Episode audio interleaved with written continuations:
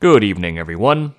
Last week, we talked about the life and works of a doctor and scientist named William K. Livingston, who was one of the earlier scientists to write that pain is both a biological and psychological phenomenon.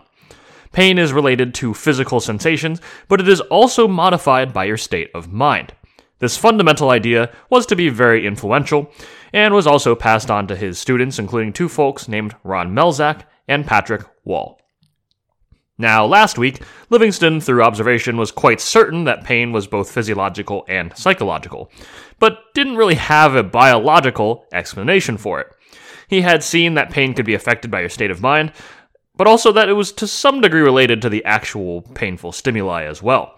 But his work did not turn up the way the body could actually do this stuff. This week, we'll talk about the two scientists who proposed the specifics there. To start, let's talk about Ronald Melzack, who was born to working class parents in a Jewish section of Montreal back in 1929. Although their family was poor while Melzack was growing up, his father saved up enough money to open a bookstore, which eventually became a frequent hangout of some fairly prominent writers. Thanks to this, Melzack and his brothers received a very unique education through informal channels. While they had less opportunities to go to school, regularly interacting with a bunch of esteemed authors and being surrounded by books will still make you smarter. Melzack wasn't sure what he wanted to do with those smarts, but he did manage to get into McGill University and then nearly failed out of the school in his first year. As many a college freshman has done, he tried a variety of classes and hated all of them, until finally he found psychology. From early on, Melzack was interested in the study of pain. For example, he studied how dogs don't like umbrellas opening or balloons being inflated, which I too have noticed in my own pup. Weirdly, though, he noticed that dogs with less life experience would approach a lit match to sniff it.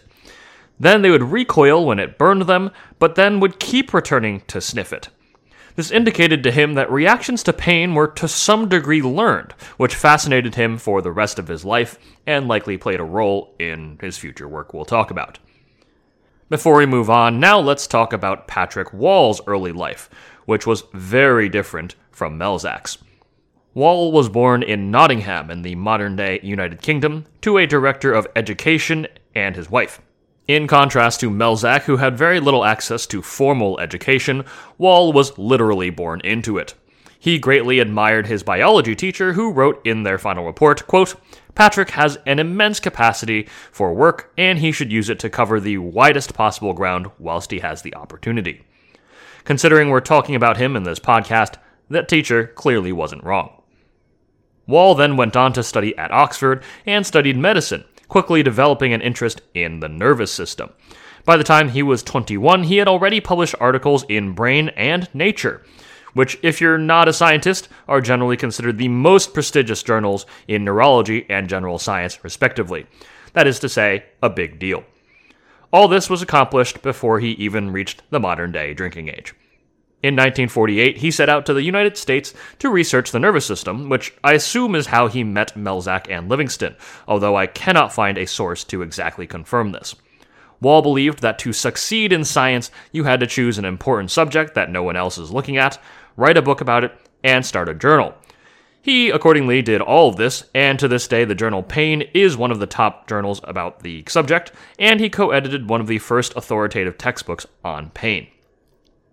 It was around the mid 20th century that these two, working together and having learned much from Livingston, would come up with what they called gate control theory, which postulated the specific biology behind the observations that Livingston had made. This theory generally asserts that there are nerves, which can be controlled by the brain, that inhibit the activity of nerves that bring signals of pain to the brain. Although, of course, the actual theory is a good bit more detailed. They also identified two types of nerves that carried different types of pain signals, one being intense sudden pain that usually causes an immediate reaction, and the other being chronic throbbing pain. They first put this theory into the public sphere with their article in the journal Science back in 1965, and they even drew a diagram to explain why we often rub painful areas.